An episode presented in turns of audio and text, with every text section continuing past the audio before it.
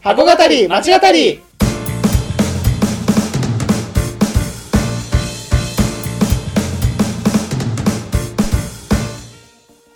箱語り町語りは、元百貨店マンの2人が商業施設、すなわち箱についてあれやこれやと語り合って魅力の再発見をしていく番組です。箱語り町語り第68回です。よろしくお願いします。お願いします。はい、なんかあれですね。はい、はい、68回ということで、今回ですね、やっていくテーマを発表お願いします。はい、今回取り上げる箱は、はい、横浜赤レンガ倉庫でございます。はい、はい、ちょっと久々の遠征というか、うん、そうだねですかね、うん、はい。横浜エリアはそごう横浜に続いてですかね。あんまりあっちの方、神奈川の方はやれてないので、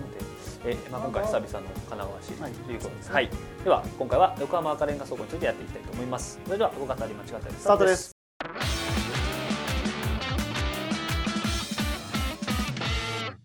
はい、横浜赤レンガ倉庫ということで、正式名称は横浜赤レンガ倉庫ですよね。はい、はい、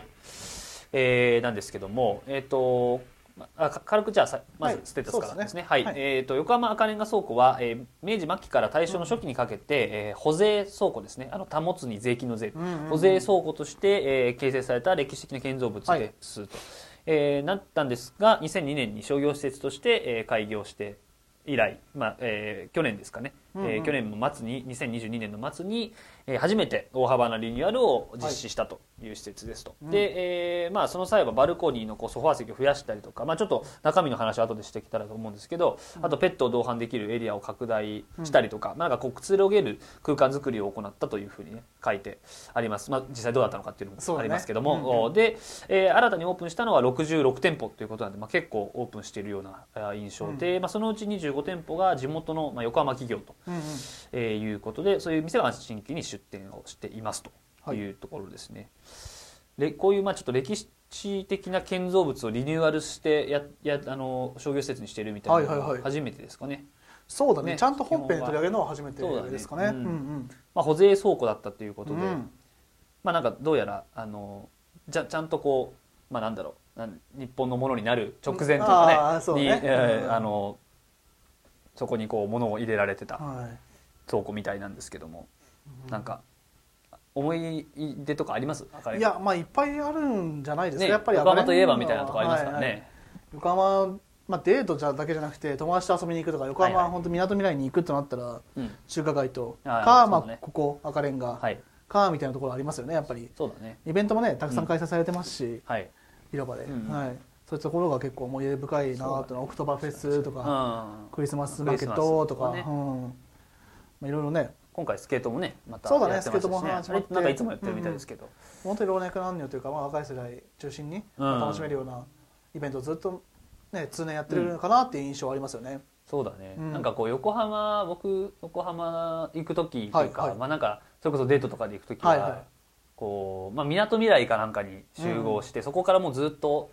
ね、中華街の方まで、山下公園とか通って、中華街の方まで行って、そこから帰るみたいな、ちょっと前の横浜倉庫の話の時にしたかもしれないですけど、そういう感じでずっと海沿いをね、歩いていくような感じなんで、その途中に赤レンガもあって、必ずと言っていいほど、そこに入っていたので、思い出というか、結構行ってる施設かなとはね。そうだね。思うんだけど、やっぱり、今ちょっとみなとみらいの、地図を見てますけど、なんだろうね、やっぱりこうみなとみらい、特に、最近でこそ、いろいろできた商業施設できたりとかしているけれども、やっぱりこ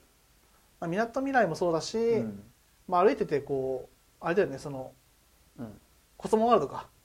とかがあるし、こう行きやすいのはこっちだよね。やっぱりなんとなくこうレートとして街の方はね、それこそこう歴史的なさ、建造物とかがね残ってるけど、なんかあまり行かないというか、野球の試合がある時は行きますけど、館内の方はね。ああ、館内の方、確かに。結構パ・リーグのあれだと思うんで、なかなか行く機会ないかもしれないけど、僕はセ・リーグのファンなんで、たまに行ってたかな、こっちの方は。ただね、なんかこうデートとかになると、なかなか足は踏み入れないかな。特にね、もちろんさ、そのランドマークタワーとか中心にあるけど、やっぱ街としてこう結構、なんていうの、ビルと本当に商業施設みたいな形だから、こう街並みみたいなところでいうとやっぱりこっちのね、赤レンガとか一つエッセンスになってくるのかなと思いますし、そうだね、こっちが行くイメージが多いかな。まあカップヌードルミュージアムとかも最近できたし、そうですね、とかもねあるし、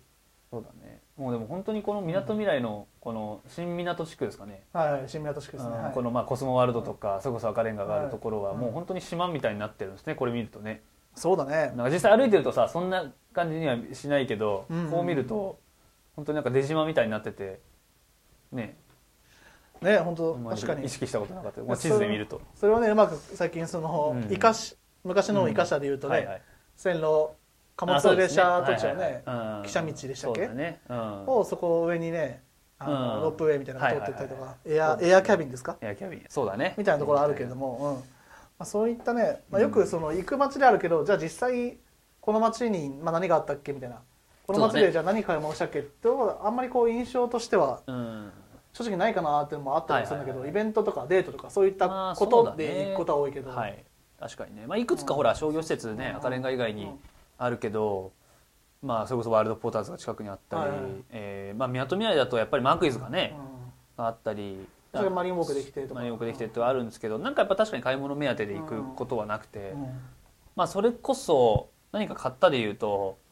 あれですね、ハンマーヘッドとかでくるみっこっていうね、なんか食べ物ね、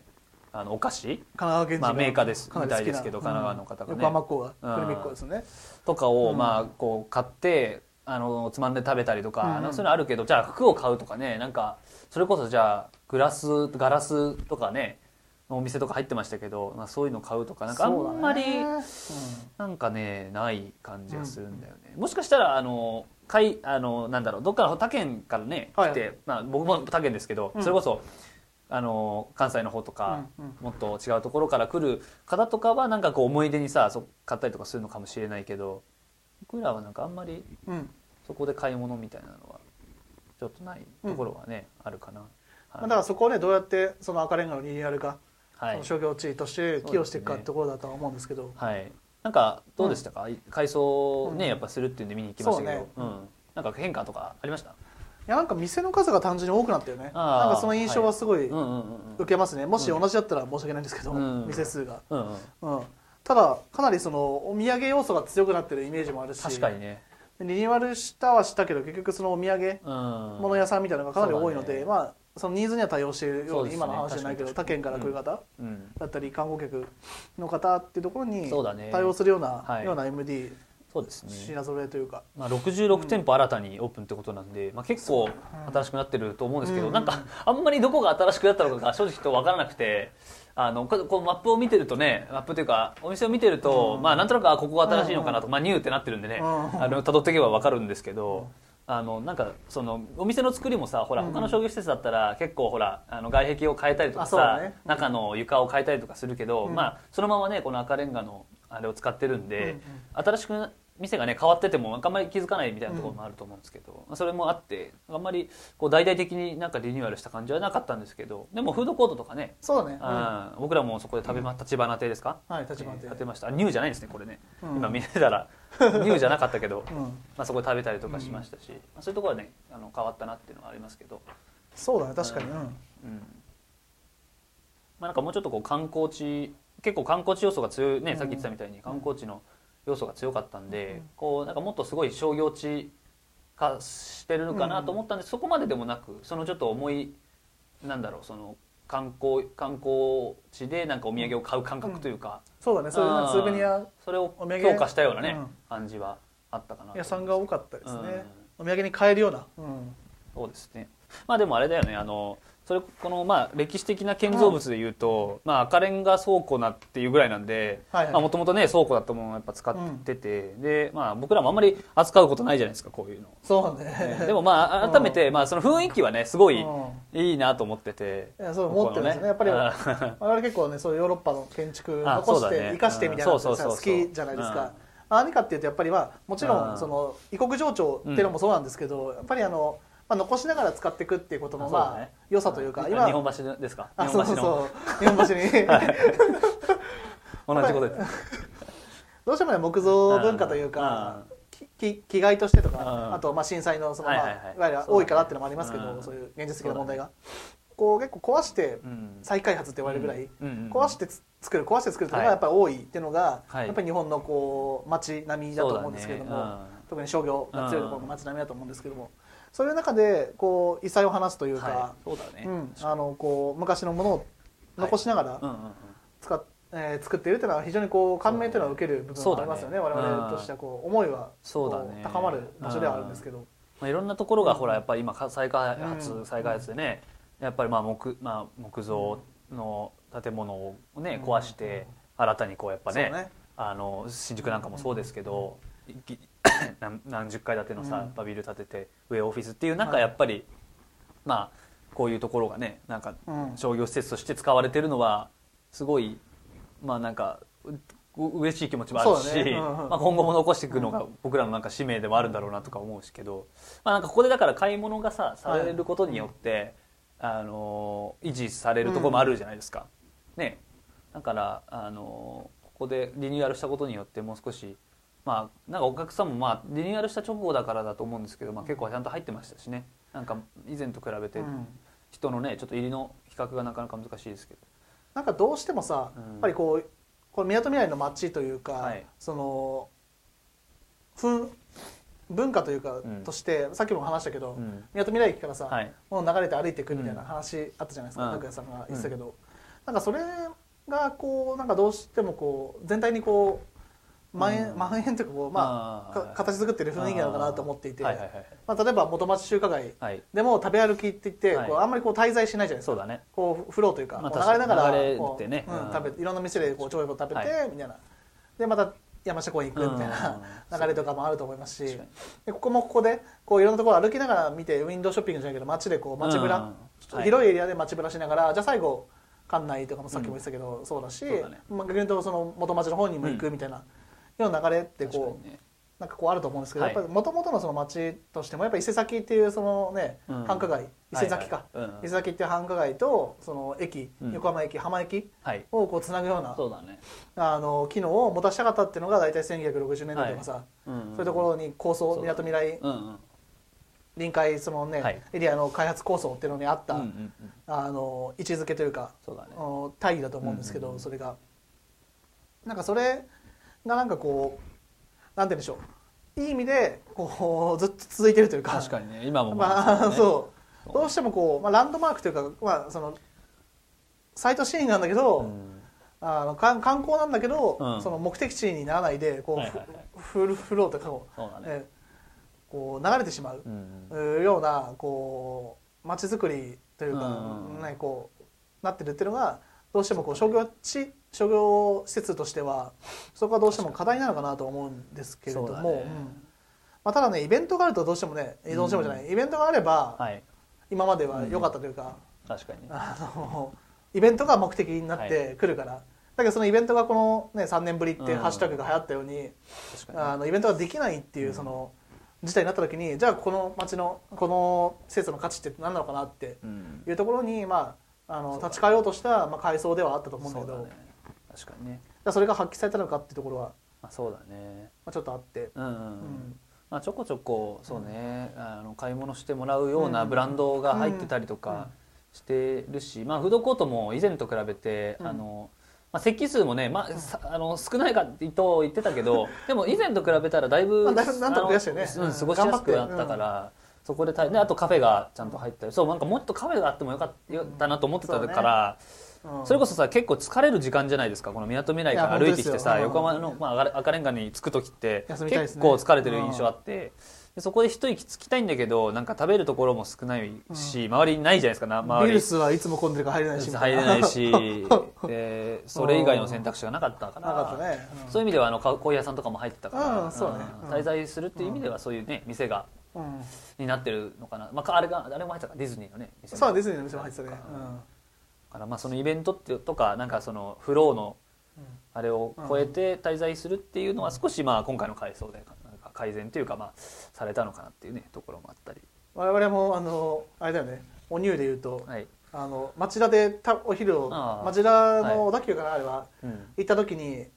こう本編のために町田小田急でご飯食べた将軍バーガーさんにあったね、会うとね、そうだね、再会するとか将軍バーガーあったねとかね、まあそういったあれもありながら、確かにこれ赤レンガがなかったらさ、赤レンガほらもともと倉庫だったから、まあ商業地化別にしなくてもさよかったけど、これなかったら確かにその流れとしてはさ、山下公園にこう行く理由がなくなるというかさ、止まっちゃうよね、流れがね。だからなんかまあ中継地点的なところがあったんだろうけど、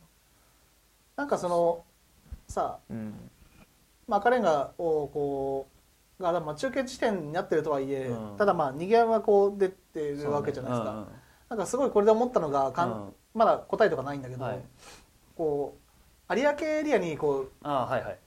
もうその今さそういうさ今開発が進んでいて、で進みね不産がさこう有明ガーデンとか作ったりとかしていると思うんだけど、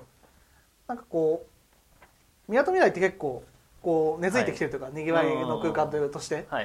けどなんでこう逆に言うと有明にできないのかなとか思ってるから、じゃあ逆に言うと有明にできてないのはこういう点ができてる、みなとみらいできてるからなってねっていうのがこう考えるべきポイントかなとか思ったりとかして、そのポイントの一つとしてやっぱりイベント会場としての赤レンガのブランディングというか確立されたところっていうのはすごい大きいのかなとか思ったりとかもするし、なんか横浜の夜景ってあとなんかいいよねって、こういうそういうなんか憧れの、正直なんか有明に見に行くものはないよね正直もあるし、逆にそのスポット的にはまあ例えば中華街もあるし、まあランドマークもあるし、まあ結構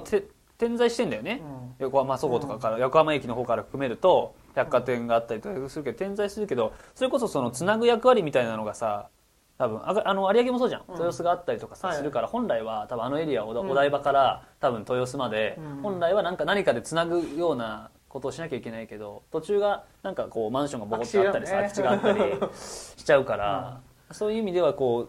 うなんかね目的がちょっとないからないし、かつそのつなぎ目もないから滞在もできないし、有明ガーデンポッと出てきたけどそれこそそこをめがけていくしかないから、場が持たないのかもしれない。場が持たないと思う。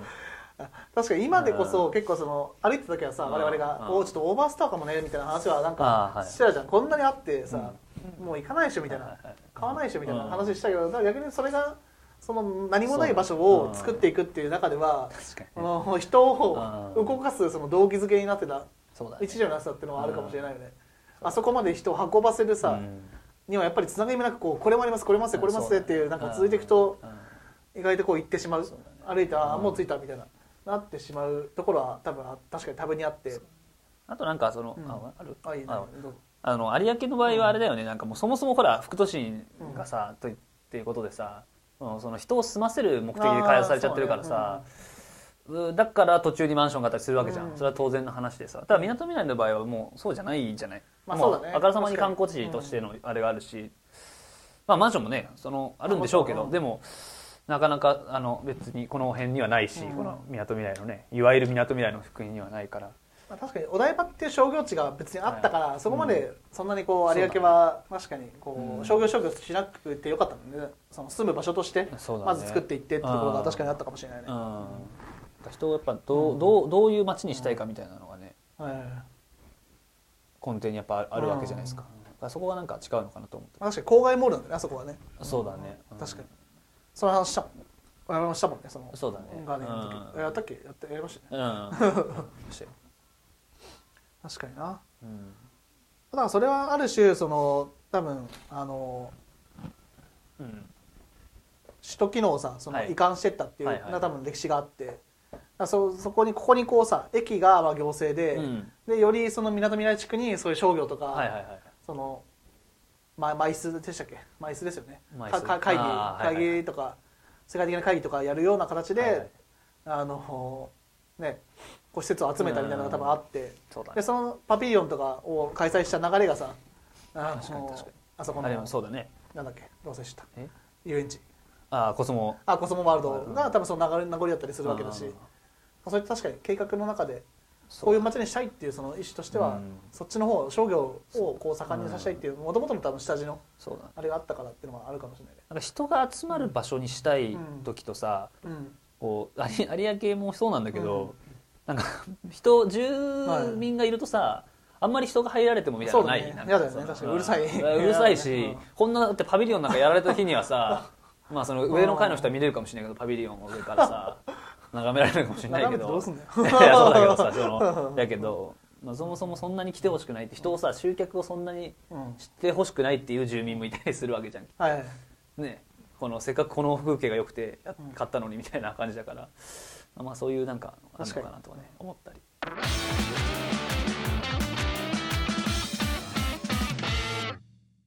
最後にまあ全然あれなんですけど、はい、僕はね逆に倉庫、赤レンガ倉庫をまあ今回リニューアルしていろいろお店が新しく変わったりとか、横浜企業が入った、まあいいと思うんですけど、はい、でも逆にもう倉庫としての機能を復活させて、もうそれこそコストコみたいなのとか、うん、それこそブランドのさこう、なんだマークダウンされた値引きされたやつを売るとか、ね、例えばですけど、そういうブランドセールみたいなやつをもうやるっていうのもなんか面白いのかなと思って、逆にこう倉庫としての機能を使うっていう、なんかこうそこのぐらいまで来たのかなっていう、この何十年ですかの中でさちょっと思ったりとかしました。いやいいですよね、なんかその発想すごいよくて、もともとそういうね物流のその最初の玄関口だったところに最終的なその、はいまあね、まあコストコはあれだけど、ブランドセールだったら最終的なさ集約してるわけで、始めと終わりみたいなところもあるし、で倉庫っていう機能っていうのはもともと持ってたものだし、で広いからできるよね、場所がまだあるからこそできることでもあるし、確かにコストコとかそういう、例えばですけどね、倉庫セールみたいな、逆にこういうそういうのもなんかありなのかなと思ったり、まあいろいろなんかあれですよね、その商業地、なんかほらもうそれこそ箱だったらさ、もう箱としての使い方しかできないけど、壊すしかないじゃん、もしマンション建てたり、でもこういうふうにさ、まあ、ちゃんと建物が残ってればね、いろんなこうなんか可能性があったりするから、それもまたいいところでありますよね。しかもあれだよね、そのマニーウォークとかできて、はい、一応会場のその人流というか、拠点になってくるような場所でもあるから、こそ逆に言うとそこの海辺にさ、そういうガレージみたいなのができると非常にいいかもしれないね。あ、そうだね。いつかね、もっと流行ると信じてね、竹芝と宮戸平をつなぐ、確かに竹芝駅にねすぐに行けるようになるんでしょうから、はい、さぞね早くね、はい、ということで今回は横浜赤レンガ倉庫について語ってきました。それでは次回もお楽しみに。